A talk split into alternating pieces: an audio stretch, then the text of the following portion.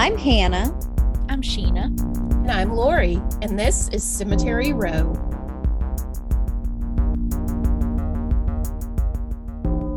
Woohoo! Woo! Hello, everyone. Hi, Hi. everybody. Uh, welcome to this week's episode, which started out um, being old Hollywood, but it has transformed. Hannah, do you want to tell them what the new topic is? Bad bitches of the silver screen. That's right. We're doing some awesome ladies. We did not Yes. plan this. This is just how it happened. Yeah. It just it just worked out this way because as I always do, I just I changed my mind. Um, before we get started, we do have a little bit of news. Yes. Um, it. We have a very special bonus episode coming out, hopefully later this week or sometime soon. Um, and we did our first ever interview for the Cemetery Row podcast with the man, the myth, the legend, Goth Dad. And If y'all, it's a long ass episode. yes, yes, yes. Uh, this is this is uh Dusty Gannon. He is known as Goth Dad to us, but his uh, TikTok handle is Vision Video Band. It's the goth rock band that he is the frontman for.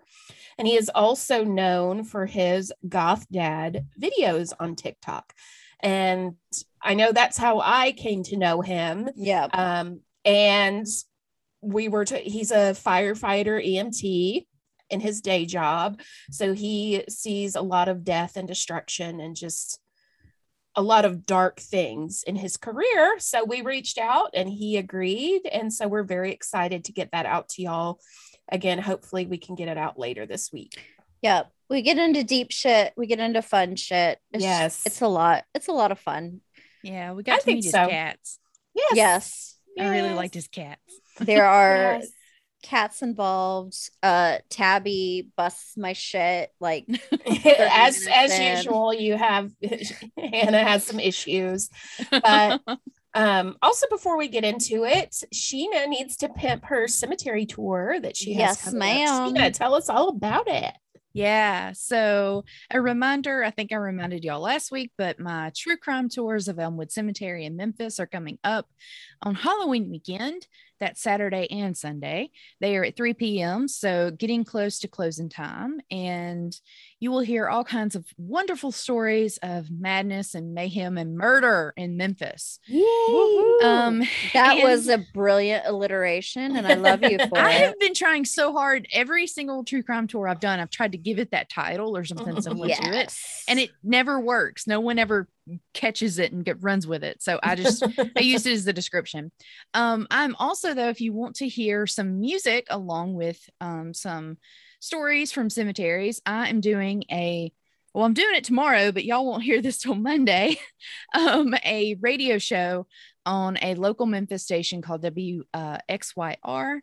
And I'm going to be talking for about two hours on there, sharing stories and songs that I think sort of connect back to the cemetery, some of them directly, some of them indirectly, um, talking about a little bit of everything, not just murder. And it's going to be a lot of fun. And you can hear it after we do the live show. It'll be up on the website, wxyr.org. Nope, Woohoo. WYXR. I said that wrong. WYXR.org. we'll share links on our socials yes. too. Yeah, yeah, yeah. Look at you, Sheena, My So- boo. doing the damn thing. You know, getting out there telling stories. It's my favorite thing to do. It is, So, Anyway, that's my pimping. Um, and it ain't easy. no. So I think um speaking of telling stories, Lori is going first. Yes, yes. So, as I mentioned earlier, seems to be the norm with me. I initially went into the topic of old Hollywood pretty confident that I was going to research and chat with you ladies about James Stewart, who I developed a crush on after watching The Shop Around the Corner with my dad as a teenager. He's a good looking man. Oh God, he's hot. Mm-hmm. And side note, The Shop Around the Corner is what the movie You've Got Mail was based on. Yep, so- Oh, okay. yes. I didn't know that. It is. And he's young and mm, even old Jimmy Stewart could get it. But Yep. anyway. Yes. However, as I researched him, I realized as much as I love Jimmy, he's just too damn wholesome. this week, I wanted to choose chaos.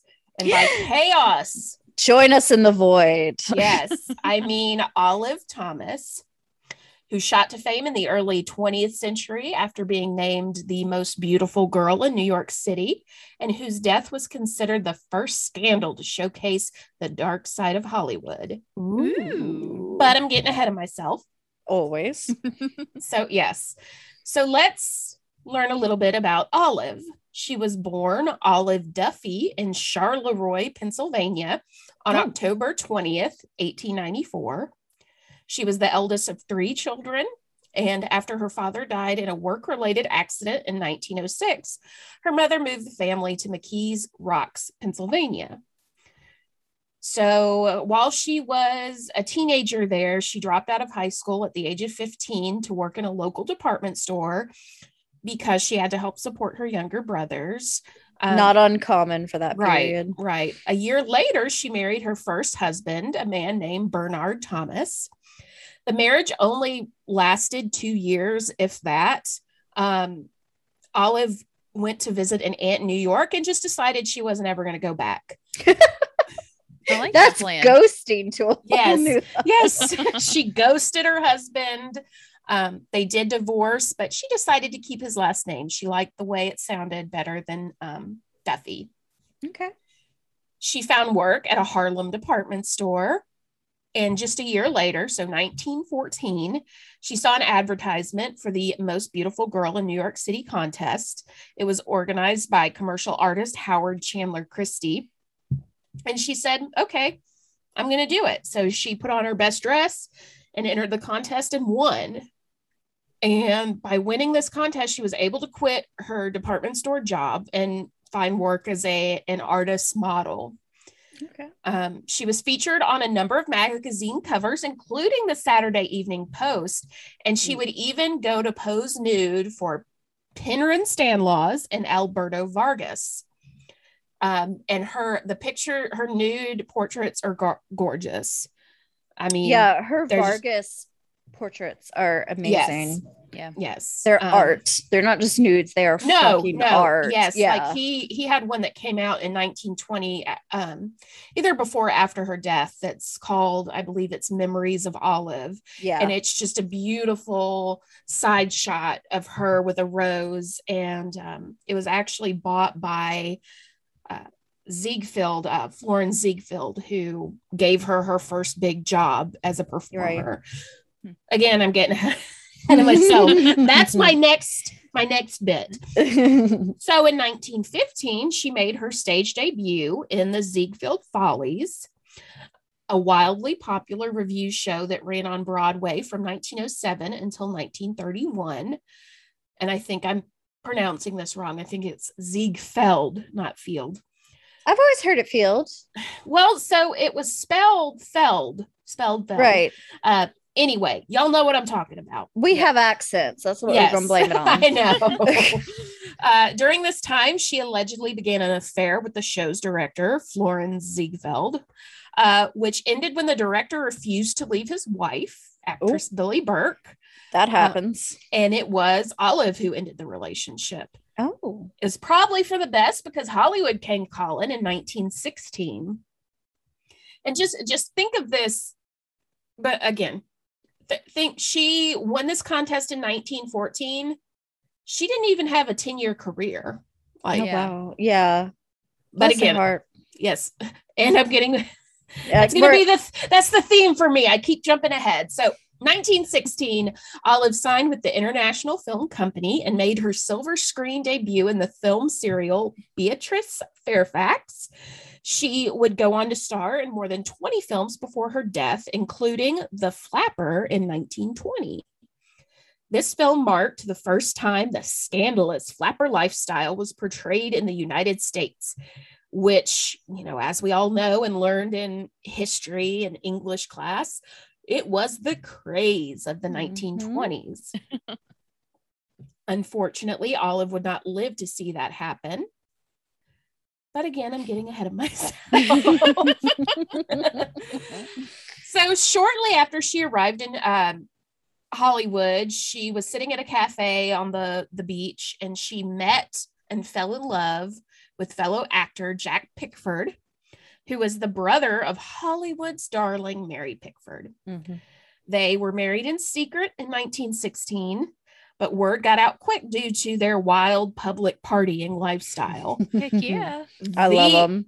They were party animals. They like all they did was drink, party, and cheat on each other. Oh, to be young and beautiful and rich. Right. And she was gorgeous. I'm so Oh, like she- she yeah. beautiful. Yeah. Um, so screenwriter Frances Marion wrote of the pair in her biography, and I love this quote, so I had to include it here. She said, quote, they were the gayest, wildest brats who ever stirred the stardust on Broadway. I love it. Put that both- on my tombstone. Yes. I'm not done. Both uh-huh. were both were talented, but they were much more interested in playing the roulette of life than in concentrating on their careers. God End love quote. them. Yeah. I love them.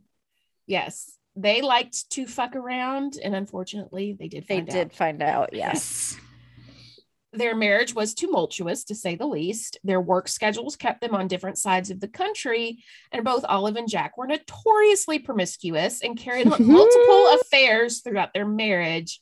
Now to the gross part, Jack's bed hopping led to him contracting syphilis, Ugh. and he had to apply a tincture of m- mercury bichloride to the sores Ouch. he developed from not, the disease. That's not going to end well. No, spoil- that So, yeah. mercury is bad. yeah, spoiler alert, it does not end well.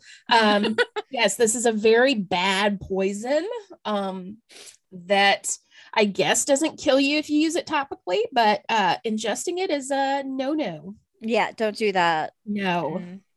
So in August and September of 1920, the couple decided they were going to try and work things out by taking a second honeymoon to Paris, which really was their first honeymoon because they never got a chance to actually celebrate it. Instead of visiting the Eiffel Tower and all the cool places in Paris, they spent their time hitting the city's famous party spots, including the bar, the Dead Rat. Um, uh, that's that's that's an interesting Yes. bar name, into it. especially for a country that was plagued by the Black Plague. Yeah, you would Okay. think. France has its own sense of humor. yeah, Um, it does. Yeah, it And does. so on the evening of September 4th, 1920, they drank themselves into oblivion before returning to their hotel, I think between two and three in the morning. Now, what happened next is only really known by two people, Olive and Jack. And there was only one person that could share what happened. Uh, according to Jack, Olive stumbled into the bathroom looking for some aspirin to take for her headache. He had fallen asleep, but he suddenly heard her yell, Oh my God. So he runs into the bathroom and catches her as she falls. And they realize she had mistakenly taken a swig of a mixture of alcohol and, drumroll mm. please, you guessed it, mercury bichloride. Ugh. Olive, baby. Yeah. Had to have been a painful death. Oh, that's And- gonna suck. I don't know if you know this. I may have mentioned it. This is extremely toxic if ingested. Yeah. Yeah. Um, she apparently thought it was some kind of painkiller, Right. and she didn't speak French, so she couldn't Oh no. she couldn't read the underst- label. read the label that said poison. Mm, maybe that's why they have the skull and crossbones on it now. I ge- yeah, probably so. Um, Jack did whatever he could. He tried to give her water to dilute the poison.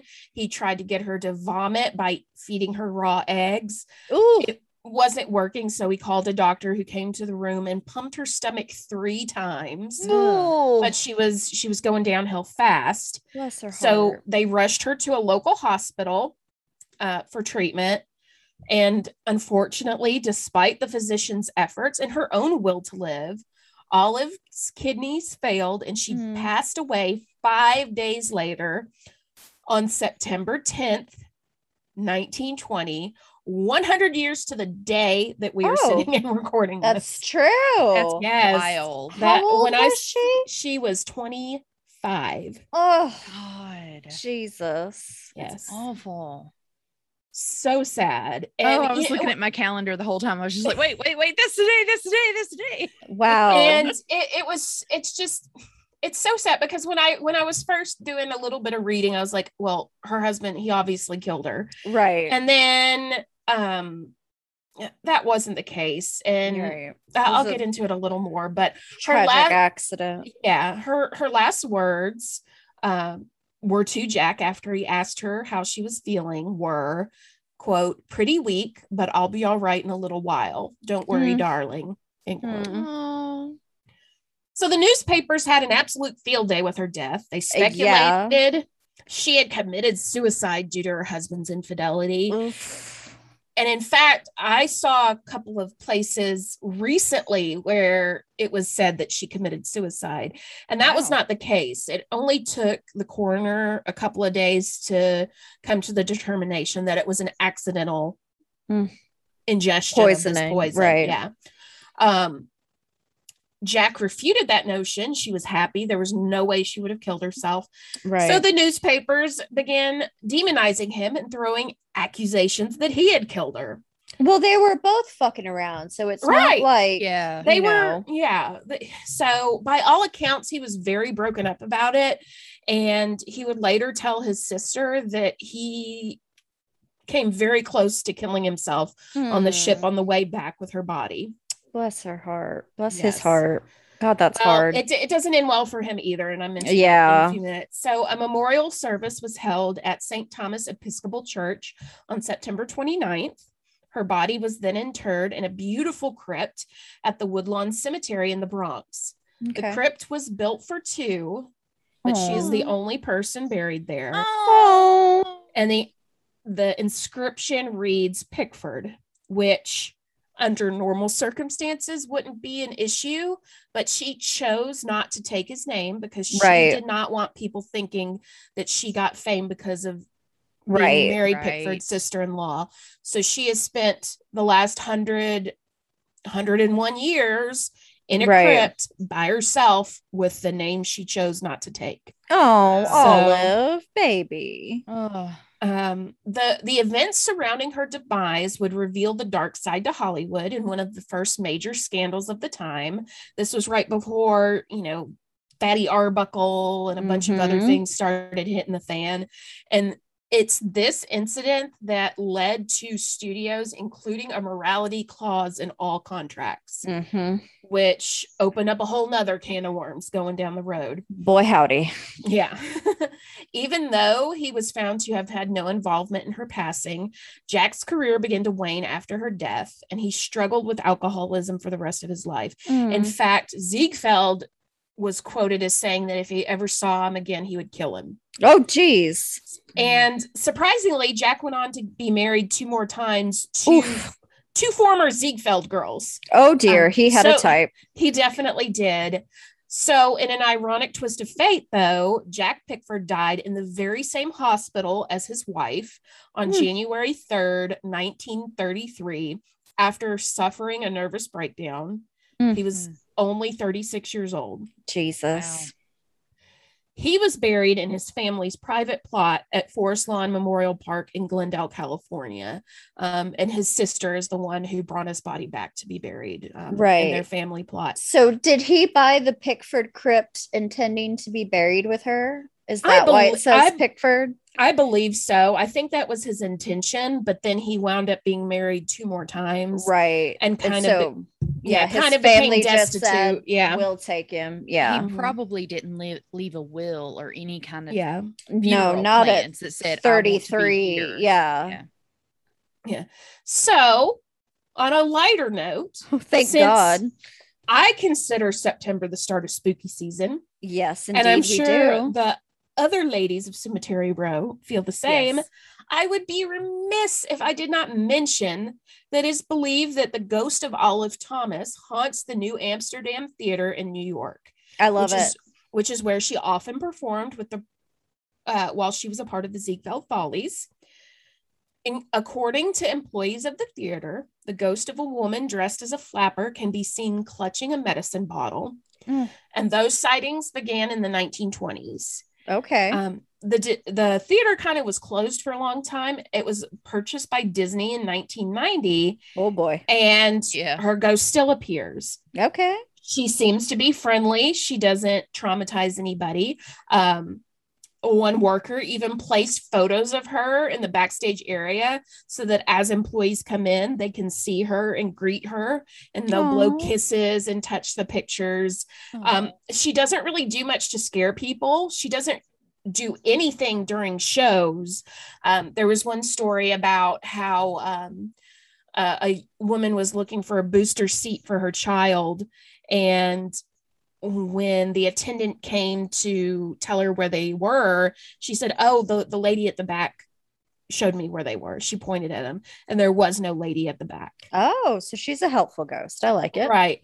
uh, however, during a, and this was, you know, something that allegedly happened off hours during a staff meeting, uh, they got to talking about the movie The Artist, which, you know, hmm probably came out, what, 10 years ago? Oh God. Yeah, the- something like May- that. may- may- maybe it was 2014. Uh, and so they got to talking about the, the stars of the era era and they talked about um, olive and then somebody mentioned that mary pickford was the real star of the silent era oh. and a few minutes like like the, so they're like oh i wonder if they would like this movie. A stack of dvds went flying across the room. The shade. now they weren't sitting they had been sitting there for a while. They weren't in any position to fall over and they didn't fall over. They flew across the room. I love it. so Olive's But- like the fuck you say. yes. So by all accounts she's a very friendly ghost. Just don't piss her off Right. By Just watch saying- your mouth. yeah by saying her sister-in-law was the better actress Exactly. um and, and so that theater is where they do performances of aladdin is uh, oh, what I found out. So that is the very sad and tragic story of Olive Thomas. Gorgeous, Mhm. just she, she another artist after she won that contest called her the the most beautiful woman in the world, and she just really yeah. she um uh, Mary Pickford in her biography commented about how her eyes were an almost violet blue and she had really dark lashes and just pale skin.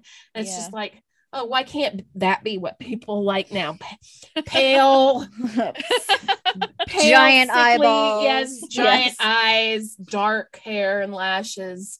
It um yeah, she was really beautiful. And um, of course Yeah, I'll she share it. was that classic Victorian beauty. Very much so. Very much so. Um, I think uh, across all time, she would be considered a beauty, no matter you know, Absolutely. what. And like she in in pictures of her uh, or pictures of her, and you see her. I mean, they could.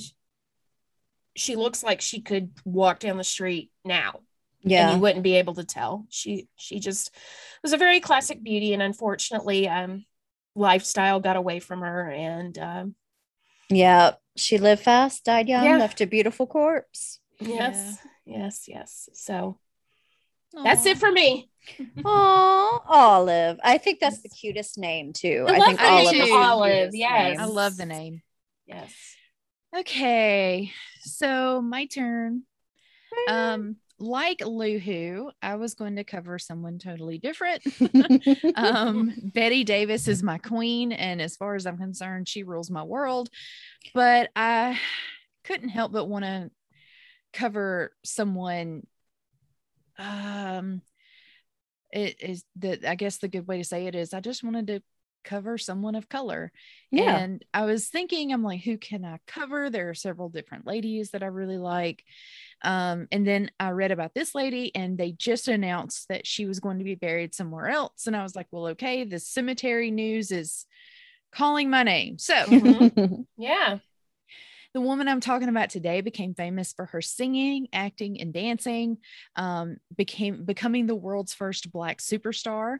Um, but she was so much more than that. She was also a spy in World War II. She was, yes.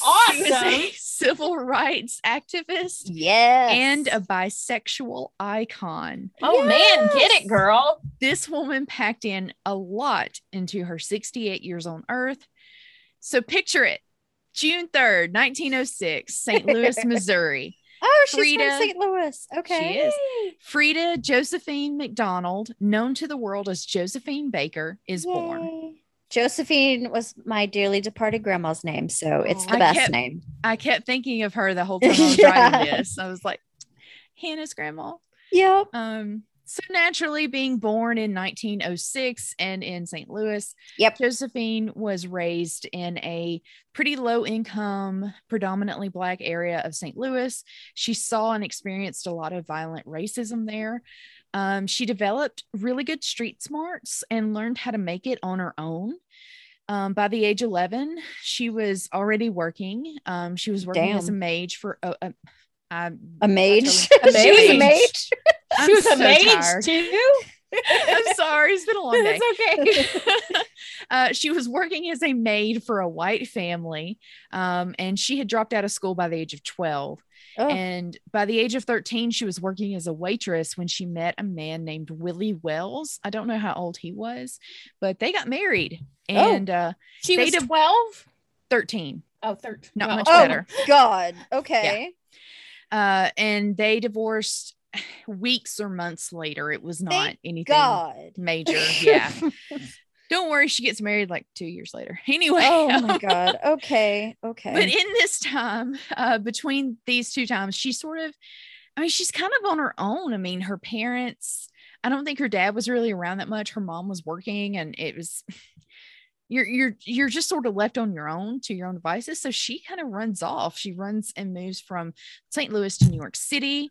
and it's Damn. during the Harlem Renaissance. Oh yeah. So she's always dreamed of being on the stage. And so she starts working in clubs and, and really owning her skills as a singer, a dancer, and a comedian. Oh. And at age 15, she married her second husband, Willie Baker. This is where we get the last name for Okay. Josephine Baker. She just really likes his men named Willie, huh? I, I noticed that too, but uh, she does change up the husband's names later on. Oh, good. Oh, good. You hate to Um, see a pattern form. yeah, yeah. Uh, the marriage fell apart though just a couple of years into it, really about the time that her career starts to take off in Europe.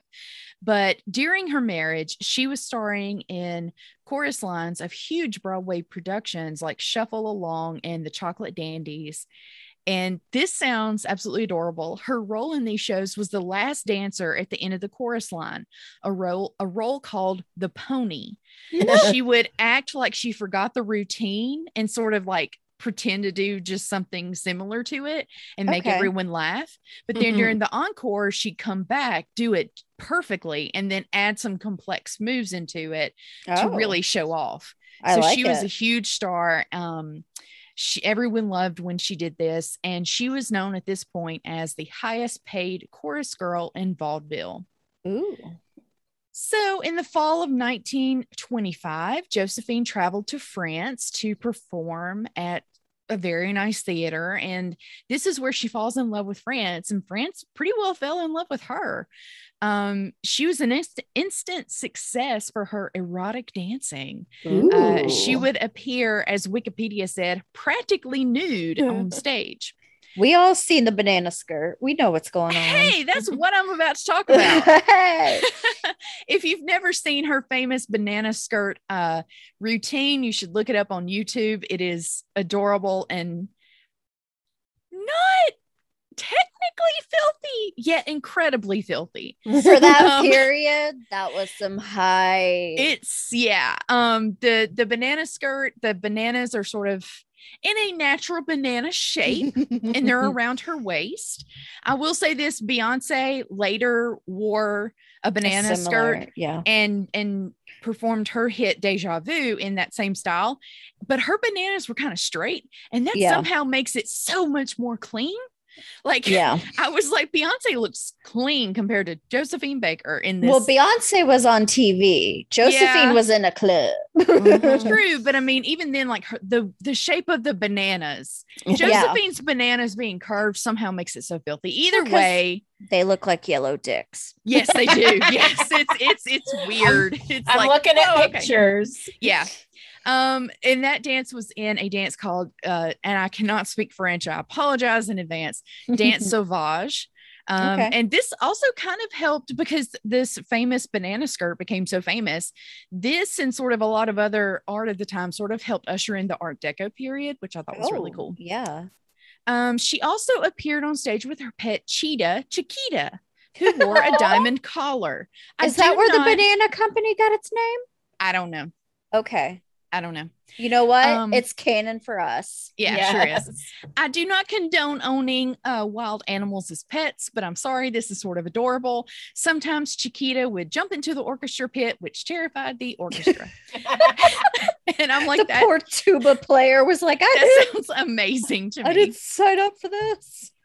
So, between her it. talent, her beauty, her costumes, and Chiquita, Josephine quickly became the most successful American entertainer in France. Um, so many of the artists um, at the time were just in love with her and found her to be a muse, like um, Picasso, Hemingway. Mm-hmm. Um, some of the nicknames they gave her were like Black Venus, Black Pearl, the Bronze Venus, that sort of thing. Mhm.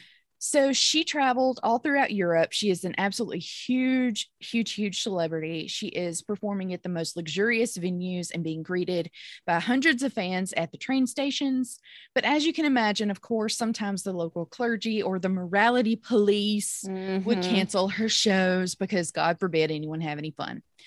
Um, If we see a butt cheek, we're all gonna die. apparently yeah um, josephine was the first black woman to star in a major major motion picture. She starred in the 1927 silent film siren of the tropics. She made nine movies in total including Zouzou in 1934 princess tam tam in 35 and moulin rouge in 1941 that Oh, is Moulin not what- that's not what led I to know. moulin rouge of 2001 but right. It's i'm sure it's great Yes. anyway All you have to Um, do is say it, and I'm happy. I know, me too. Uh, meanwhile, back in America, she never really reached that same level of stardom that she achieved in France. Um, she became Let's famous all here. Yes, why. I know. um, she, I mean, she was famous here, but not the level she was in France. Um, she was really down in about 1930s, 19 in the late 1930s. Yeah, she appeared in a revival of Ziegfeld Follies Ooh. on Broadway, but it didn't do that well, and she was soon replaced.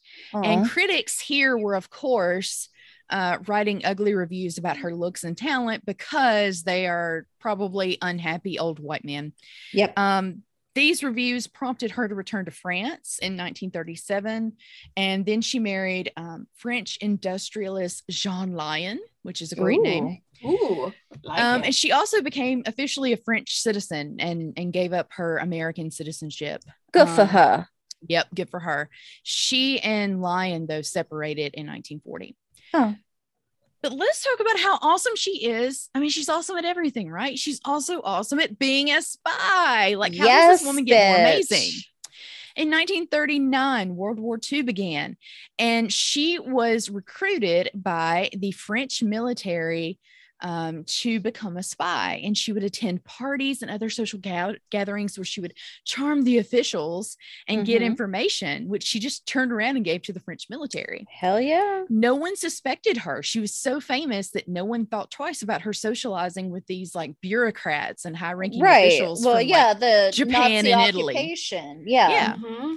Um, and when the German troops invaded France, she went home uh, to her home at the south of France. She housed people who were eager to help the Free French effort led by Charles de Gaulle, and she gave them visas.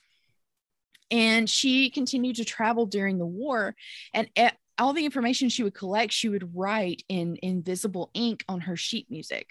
Oh. How cool is that? Very cool. She also pinned notes um, with information to her underwear because she knew that she was a celebrity and they They're not going to look at her underwear. Yeah. Yeah, which is really smart. Um, in 1941, she traveled to the French colonies of North Africa. That she said it was for her health, but really it was to help the resistance. Mhm. Now, while she was there, she did suffer a miscarriage, and uh, I think this was one of several. Um, this Whose- turned Baby, was it? take your pick. We're gonna get into her. We're gonna get into all of her lovers in a little bit. Okay. Um, okay. Uh, yeah, I'm not sure because her not next marriage wasn't until 47. So either way, She was just having fun. She was having fun. it's her right. She's a woman. She can do what she wants. Go do your thing, girl. Yeah. So either way, this miscarriage it ended up being a very bad health situation. She had it became yeah. infected. She had to have a hysterectomy. Oh, She turned septic at one point, but she manages to recover. baby. Uh, after she recovers, she then uh, begins touring uh, to entertain the British, French, and American soldiers in North Africa.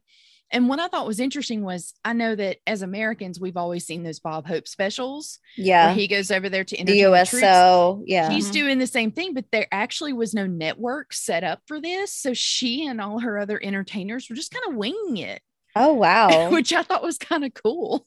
that is neat. Um, so after the war, she was honored with all kinds of French awards that I cannot really pronounce, like the uh, Croix de Guerre, which I mentioned last week, um, the Rosette of the Resistance, and other things that I cannot pronounce, but a lot of nice awards.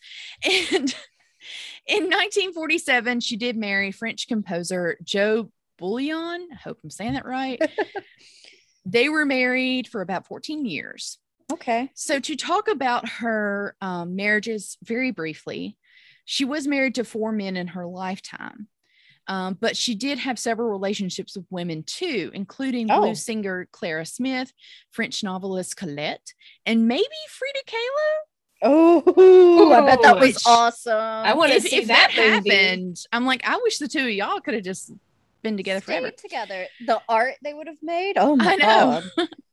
Um, and then in 1973, I'm going to jump ahead and mention this because there's no other good place to put it, really.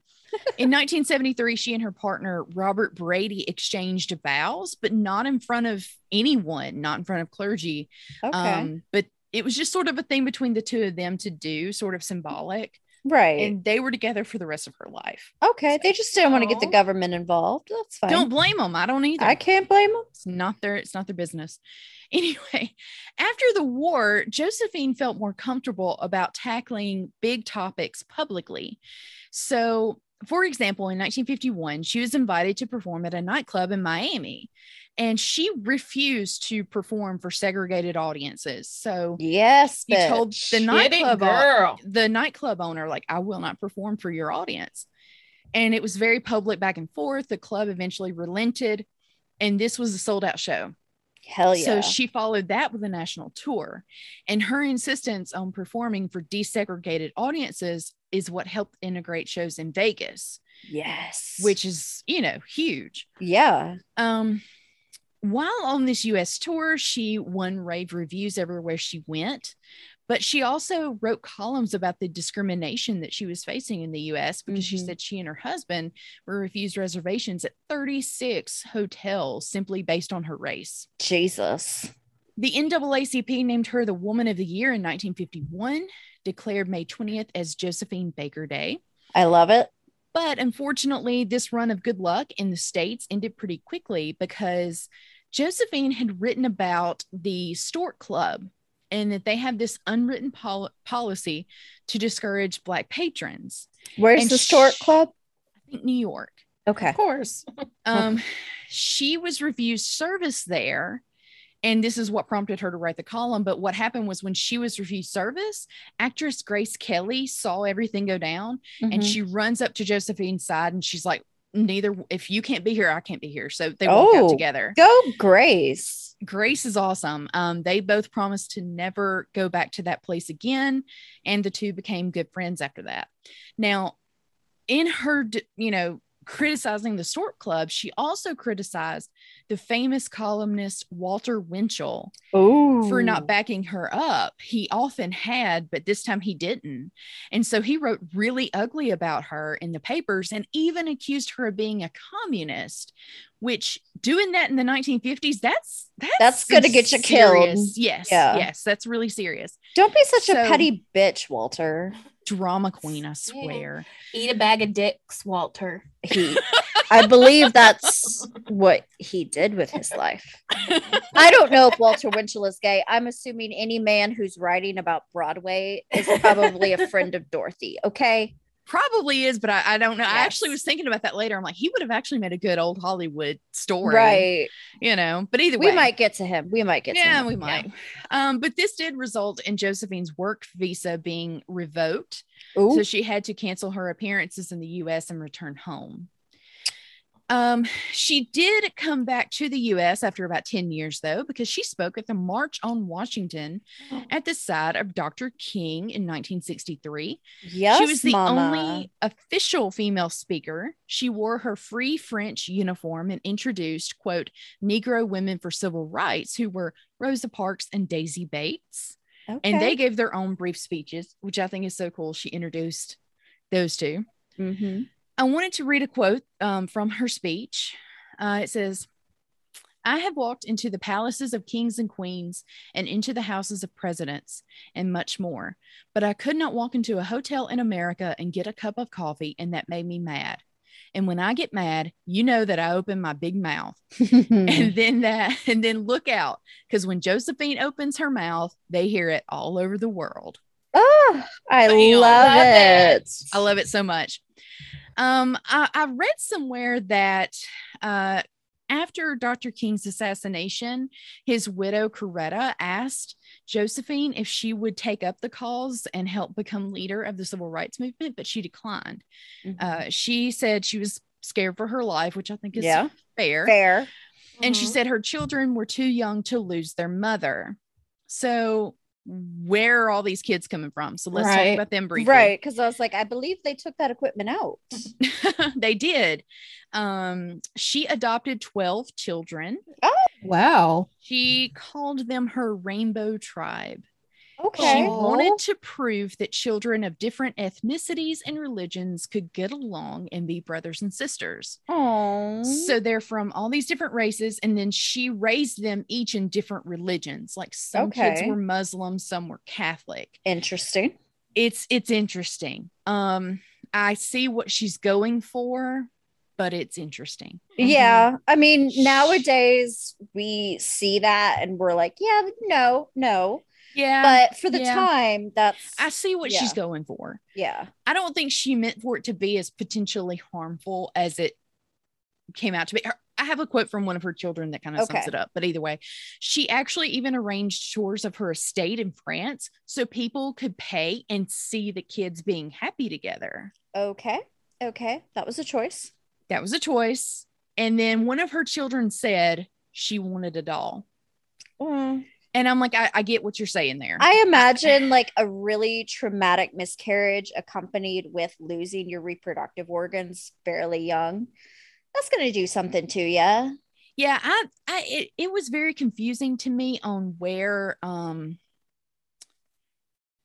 h- how these kids came along and at what time Right. and then i heard differing stories on some led these wonderful lives and some did not and Right. some after her death like some went back to where they Came from. basically and lived out a quiet life i don't know i don't know this was everything i read about her it, it was always mentioned almost in passing like oh she adopted 12 children Yeah. and- by and the moved on. way, she had a football team.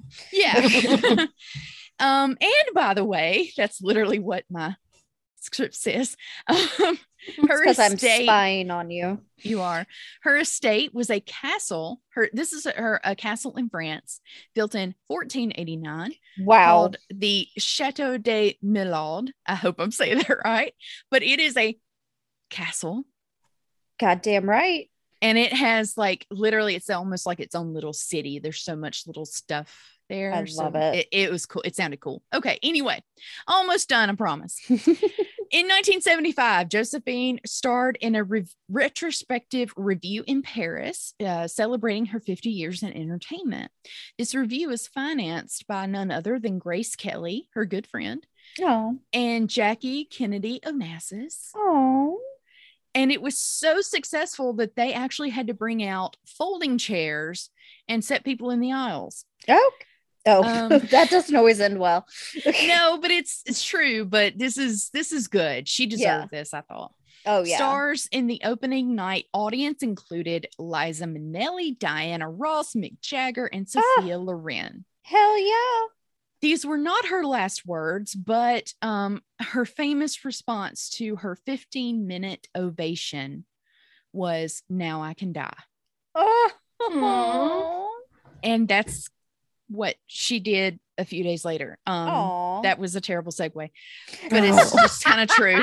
Um, well, I Four mean, days later, she was found in her bed, surrounded by newspapers that had written glowing reviews of her performance. aw. She uh, was in a coma after suffering a cerebral hemorrhage, and she was Mm. taken to the hospital where she died on August 12th, 1975. Josephine Baker was 68. Oh, bless her Mhm. heart. More than 20,000 people gathered in the streets of Paris to watch her funeral procession. She was the only American born woman to receive full French military honors Oh, and she is interred at Monaco's official cemetery, which I don't know how to pronounce it. It literally looks like it's Cemetery de Monaco, so it's right. the Monaco Cemetery. Either way, 46 years after her death, in May of this year, it was announced that she would be reburied at the Pantheon in Paris. The Pantheon, which is modeled after the Pantheon in Rome, is where notable French citizens are buried, like Victor Hugo, Voltaire, and Louis Braille, oh, wow. who founded, you know, the Braille. Did the braille. Yeah. Yeah, yeah, yeah. Um, sh- most of the people listed uh, that are buried there are listed as like military officials and scientists and politicians, like all these bigwig people. Um, this would make her the first Black woman buried there, and only the sixth woman buried there, Good for her. alongside women like Marie Curie. Wow. But I've also recently read her son uh, Jean Claude said that her body would remain in Monaco, and they would gonna they were going to place a plaque at her at the pan for her at the Pantheon. Okay. So it'd be like a cenotaph. I'm not really sure what is happening with that, but I, it made big headlines like, oh, Josephine Baker is going to be buried at the Pantheon. Oh my God. And so that's what made me want to do the story because I'm like, okay, that's cool. Well, But- Grace Kelly uh, is famously the princess of Mo- was Uh-huh. the princess of Monaco. Do you think that's why they put her there? I don't know. Um, probably. I don't know. Good question. Um, but her castle in France, that was her castle for several years, um, is open to the public. You can see her awards and her um, military outfits and her banana skirts. She had more than one. And Well, the yeah. thing that I love is that she continues to influence entertainers today. As I said, Beyonce performed um, the banana dance in a performance of Deja Vu. Um, Keri Hilson paid tribute to her in her Pretty Girl Rock video, which is an adorable video. One of my favorite little songs because I like to dance to it. Anyway, and Diana Ross portrayed Josephine in her Broadway TV, Broadway and TV show, An Evening with Diana Ross. And that, ladies and gentlemen, is Josephine Baker. I love it. Go She's so cool. Josephine. Um, we will obviously post photos, but that woman is absolutely stunning. She her skin is like butter. oh, my god. God. And then I watched a performance of her. It was on some color TV show from had to been the 60s or something. And she was out there doing the Charleston like nobody's business and Good for her. singing some amazing like standards and so talented and just one of those people that you definitely wanted to keep your eyes on. Just Yeah, she drew you in. So I love Did it. you see that there's going to be a limited series about her um, coming out? It's in production No. right now or pre-production. who, who was starring Uh, Joseph? Ruth, Ruth Negga, I love her. perfect casting. Yes, Oh, I love her. Oh my god, that makes me happy. that's gonna be yes. good. So, and I'm looking, I just pulled up, uh, there's a comparison photo of Josephine Baker in 1926 with a banana skirt and then Beyonce. Yeah. and it's like Beyonce's is just like banana leaves. It's not, Yeah, it's they're straight. Yeah. They're straight It's bananas. like- it's And more I'm like fabric representing bananas rather than actual like. I mean, it looks like they're. Bananas. I don't know. I watched the performance and like the bananas seem like they were little plastic bananas, yeah, they, but they don't. somehow Josephine's look filthier with the curve. I Well, yeah. like, they're like and you can erect see her- penises. Yeah, you can see you can see um that her, Josephine Baker doing the banana dance on YouTube. It is And, like, so good. her top is not like Beyonce is wearing like a full like bikini bra top. It looks like Josephine's just wearing like a beaded necklace Nothing. that covers. Yeah. I'm pretty sure technically Josephine did not have a top on in her performances. I think It doesn't. she did. It doesn't look like. I think yeah. she does for that photo, and she did for that performance that's on YouTube because they said they were Right. going to film it. But Yeah. I'm pretty sure she never wore a top. Well, that. for back in the day, those performances, it was just strategically placed necklaces. Um, I I don't think anyone really cared that. You know, it's it's crazy because I think some old people from back in the day would be like, "Oh my god, boobs," but I think a lot of people were like, "Wait, she's beautiful. Can we see her boobs, please?" So I They don't were going, that mad about it. Titties. I mean, she's just so beautiful and so sexy. I think everyone's like, okay, yeah, sure, show us your boobs. Yeah, we'll pay you for it. Sure, of course. Anyway, speaking of boobs, let's go to Hannah. yes. All right. Titties. Exactly. Sorry. Born in August 17th, 1893, Mary Jane West, also known as Mae West, is a icon of hodom, of queerdom, and of being your goddamn self. Love Yes. it. She always played herself, is sometimes wielded as a put down for stars of classic Hollywood to say they were memorable, but they weren't real actors. But for Mae West, it was true, and it was the whole point. But there's going to be a lot of quotes in this because Mae West is the most quotable human Yes. being alive yes, she is. and I love her for it. So, motion picture actresses have had always sold sex, says historian Thomas Doherty in his book Pre-Code Hollywood. Mae West was the first motion picture act- actress to sell sex talk. Mm. She was a precociously fearless performer who demanded her due from the time she was a curly-headed child vaudevillian. She started in vaudeville at the age of four. Oh, Scheduled for her first big show at the Royal Theater in Brooklyn, where she was born, the seven year old's mother dressed her in a pink and green satin dress with a white lace picture hat.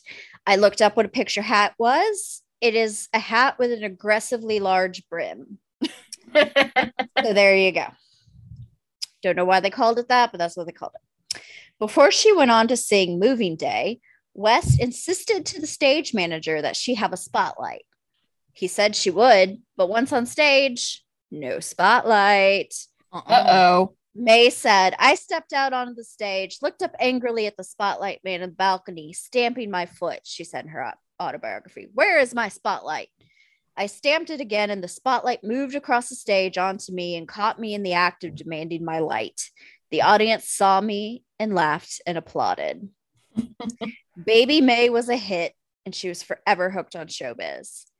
The rest of America could ask for life, liberty, and the pursuit of happiness, she said. I'd take the spotlight. After years on the vaudeville circuit, West became the toast of Broadway with her original play, Sex, in 1926. Yep. Now, I want to remind everyone that in the 90s, Madonna had a book called Sex She did. that literally was like a national crisis. It when was. happened. I I remember remember that. that. So the more things change, the more things stay the same. Isn't that true? She says, I became a writer by accident of needing material and having no place to get it. As a playwright and star of the titillating piece of theater, she rocketed to fame and infamy. On April 19th, 1927, she was sentenced to 10 days in prison for obscenity and corrupting the morals of youth.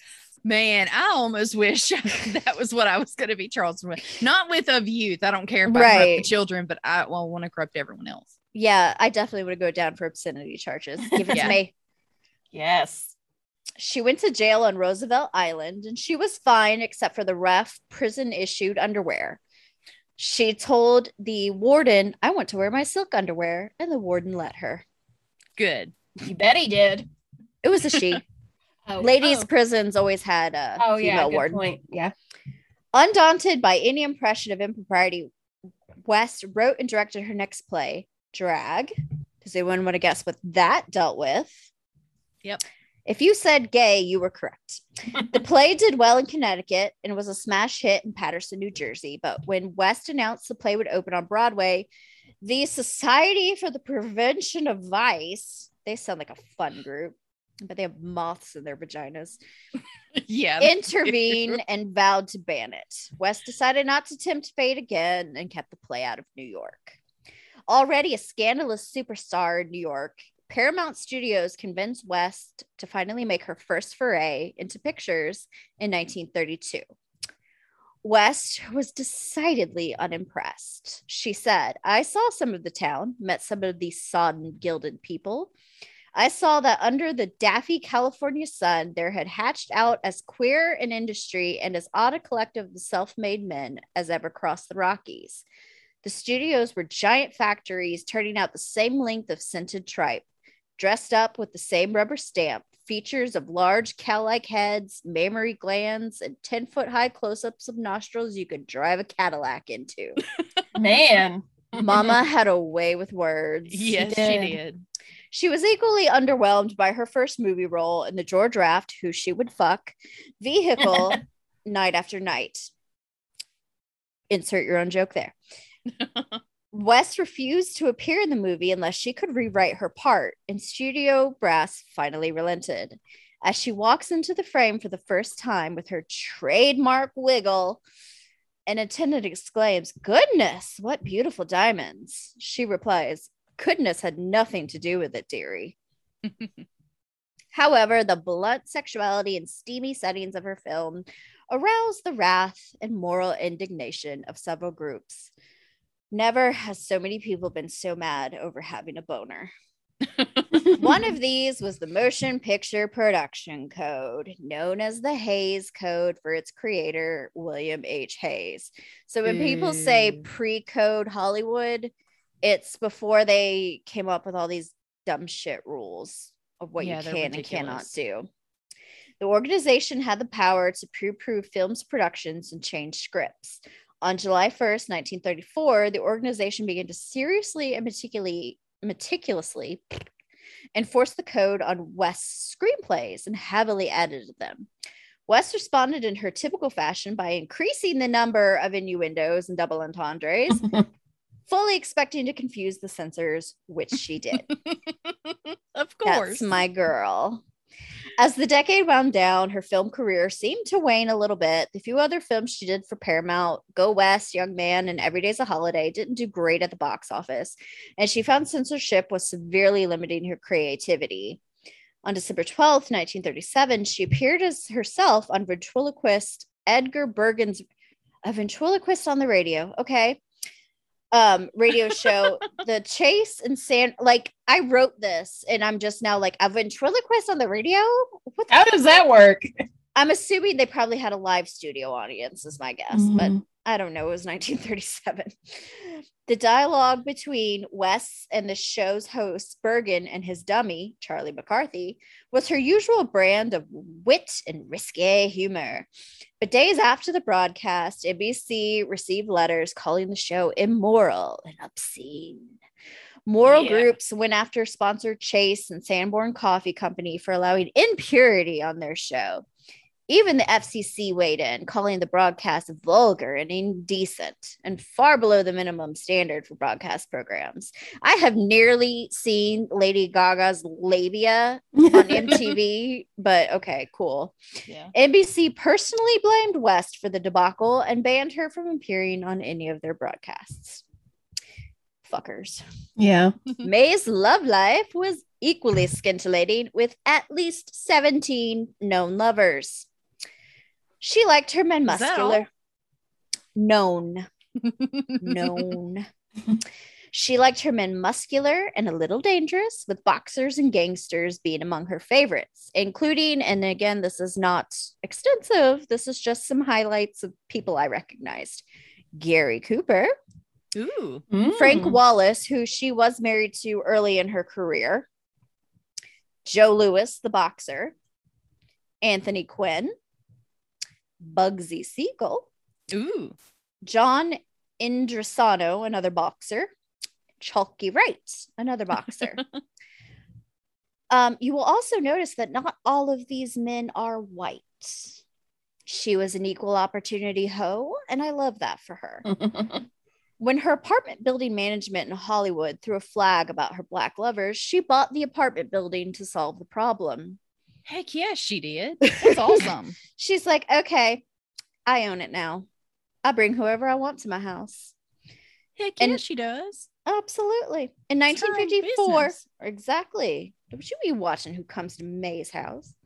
In 1954, West formed a nightclub act, which revived some of her earlier stage work, featuring her song and dance numbers, surrounded by muscle men fawning over her for attention. You wonder why she's popular in the gay community? The show ran for three years and was a great success. With this victory, she felt it was a good time to retire. In 1959, West released her best selling autobiography, Goodness Had Nothing to Do with It, recounting her life in show business. And when I tell you, I have looked for copies of this book and it is out of print, and the cheapest copy I can find is like $300. So Yep. if your Nana or your great Aunt Ethel is cleaning out their bookshelf from like the 80s and you find it, you let me know. Uh, me too, because I too have I've Same tried to find this book and I cannot do it. Yeah. There's another biography that came out about her very recently. Um, Vanity Fair wrote an article about it, which is where I got a lot of this, and it's called Mhm. Dirty Blonde. Yeah. Um, so I'm gonna read that too. But if you find goodness had nothing to do with it, y'all give me a call. yeah. She made a few guest appearances on the 1960s television comedy variety shows like The Red Skelton Show, who I love, and some situational comedies like Mr. Ed,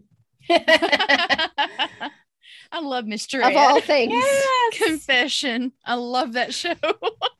Like, such a good show. It's Of so course cute. it's just Mae West on Mr. Ed. I was just like, how many horsecock jokes did she make? I'm assuming a lot.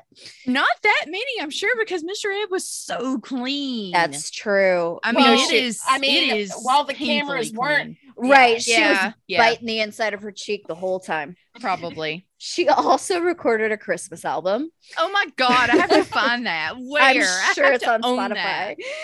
Um, Oh which of God. course was more parody and innuendo than religious celebration. I would expect That's okay. nothing less. Mhm.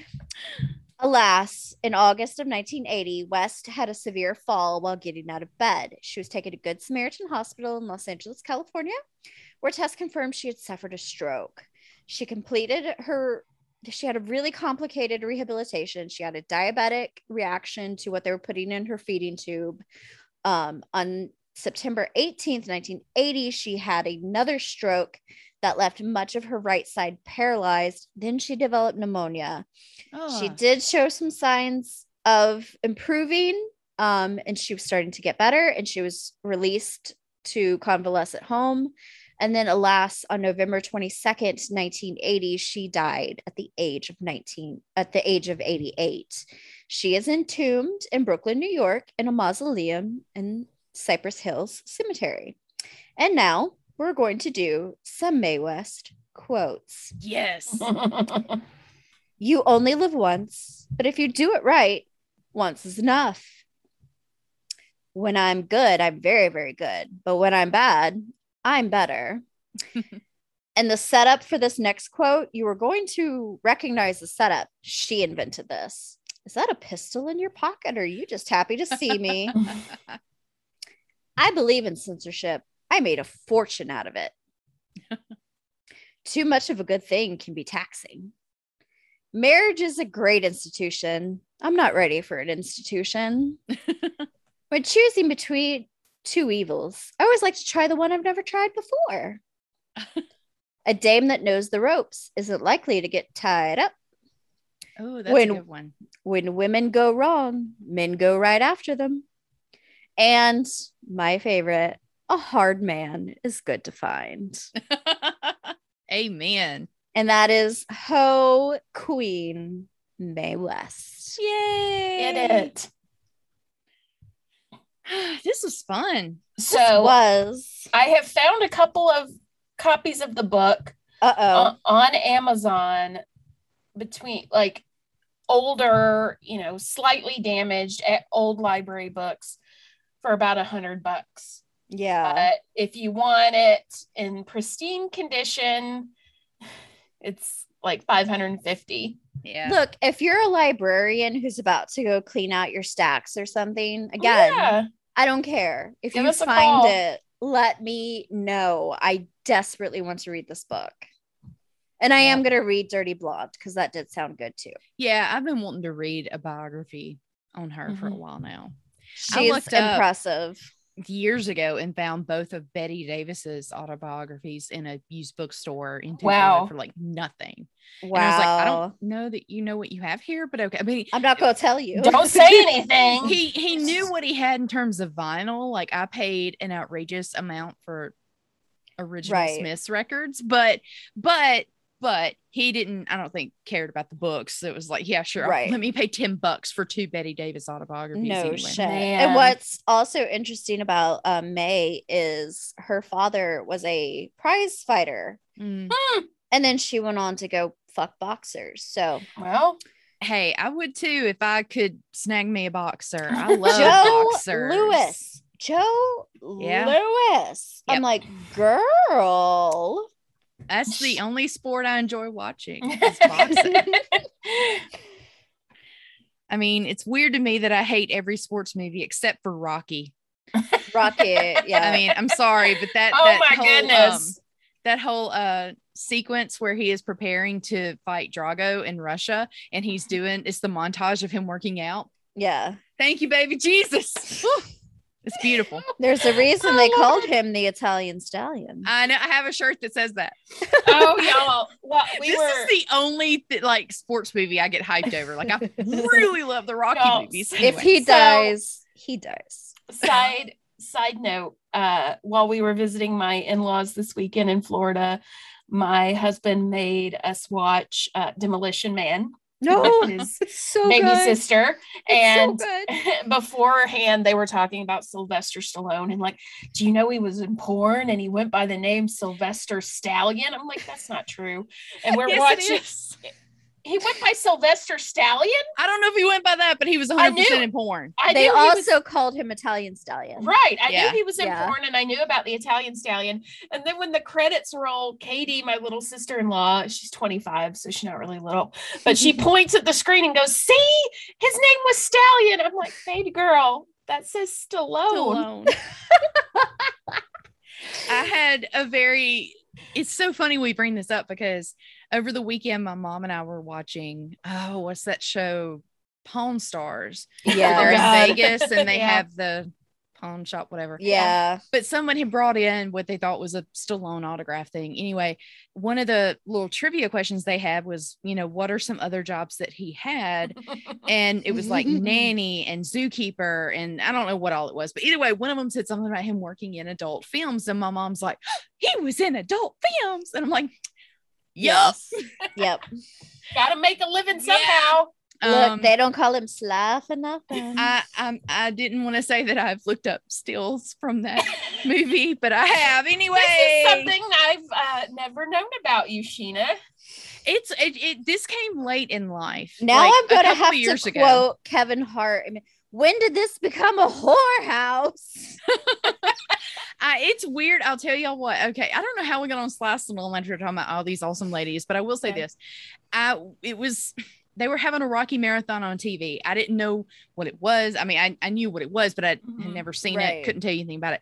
But it was the scene where um, Apollo is smack talking the Russian and Mhm. I'm getting into it, and I'm like, yeah, beat the Russian, yeah. And then you know, then the next scene is like James Brown doing his thing, and and it's about to be the fight. And I'm like, yeah, Apollo Creed, he, okay, this guy's cool. He's gonna beat the Russian, Mm.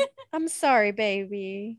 and then he didn't. no, And no, I no. lost my mind. And then when he says those famous words, "If he dies, he dies," I lost it, y'all. lost it. And so that's really where my Rocky journey began. And then it went Yes. right around back through to the beginning. And then I'm like, oh, this is how we got here. Uh, we ended up watching the whole thing and now I'm obsessed. And one time, I shouldn't tell the story. I didn't need him. Who cares? Tell him Um, anyway. I was working at that place that I mentioned working Yes, at in a couple episodes place. ago. And the photographer, the staff photographer sent me a picture and said, Oh, put this on the website. We had a celebrity visitor today. And I look at this guy and I'm like, wow, that guy's like really handsome. And he's really well built. And like, who is this guy? And he's like, oh, it's Dolph Lundgren. And I'm like, okay, who's that? I didn't know. Ivan And then Drago, I Googled. And it was the Russian. And I'm like, I could have went up to him and been like, why did you kill Apollo Creed? But I did not. I did not meet him. But he was, we were in the same property, but I, I love did not go meet him, but I wish I did. Dolph Lundgren is a very nice guy. That's what I've heard. That's what I've heard. And that's what Yeah. our photographer said. He said he was a very nice man. Um, but yeah, I was just like, oh my God, because I did not recognize the name. But I'm like, I know I know that face somehow. But then I Googled, I'm like, he's the Russian. Anyway. okay, so next week. And I meant to add, um, because as I was writing my Mae West and doing my Mae West um uh research, I was listening to WAP and Thot Shit on repeat. I love Megan. so I strongly suggest that as you go through your Mae West adventure, you should watch her movies. She's fantastic. She has that Brooklyn drawl that's just Yeah. ugh. And she just when she walks in, you're just like, who is this bitch? Yeah. Um, Mhm. But yes, definitely like if she were alive today, she would have her hands on her knees, shaking her ass, doing her thot shit. Oh, yeah. Mhm. Absolutely. All right. So next week is Jane and John Doe's. Mine's Yes. Well, Yeah, they probably will all will be. Um, but yeah, so that'll be interesting. Uh, Lori, tell everyone where they can find us. Yes, you can find us on Facebook, Instagram, and Twitter at Cemetery Row Pod, or you can send us an email to cemeteryrowpod at gmail.com. Yay! And look out for our episode featuring Dusty, aka Goth Dad. Our bonus. Yes. All right. Thanks All for right. tuning in. See you next Thanks, guys. time. Bye. Bye.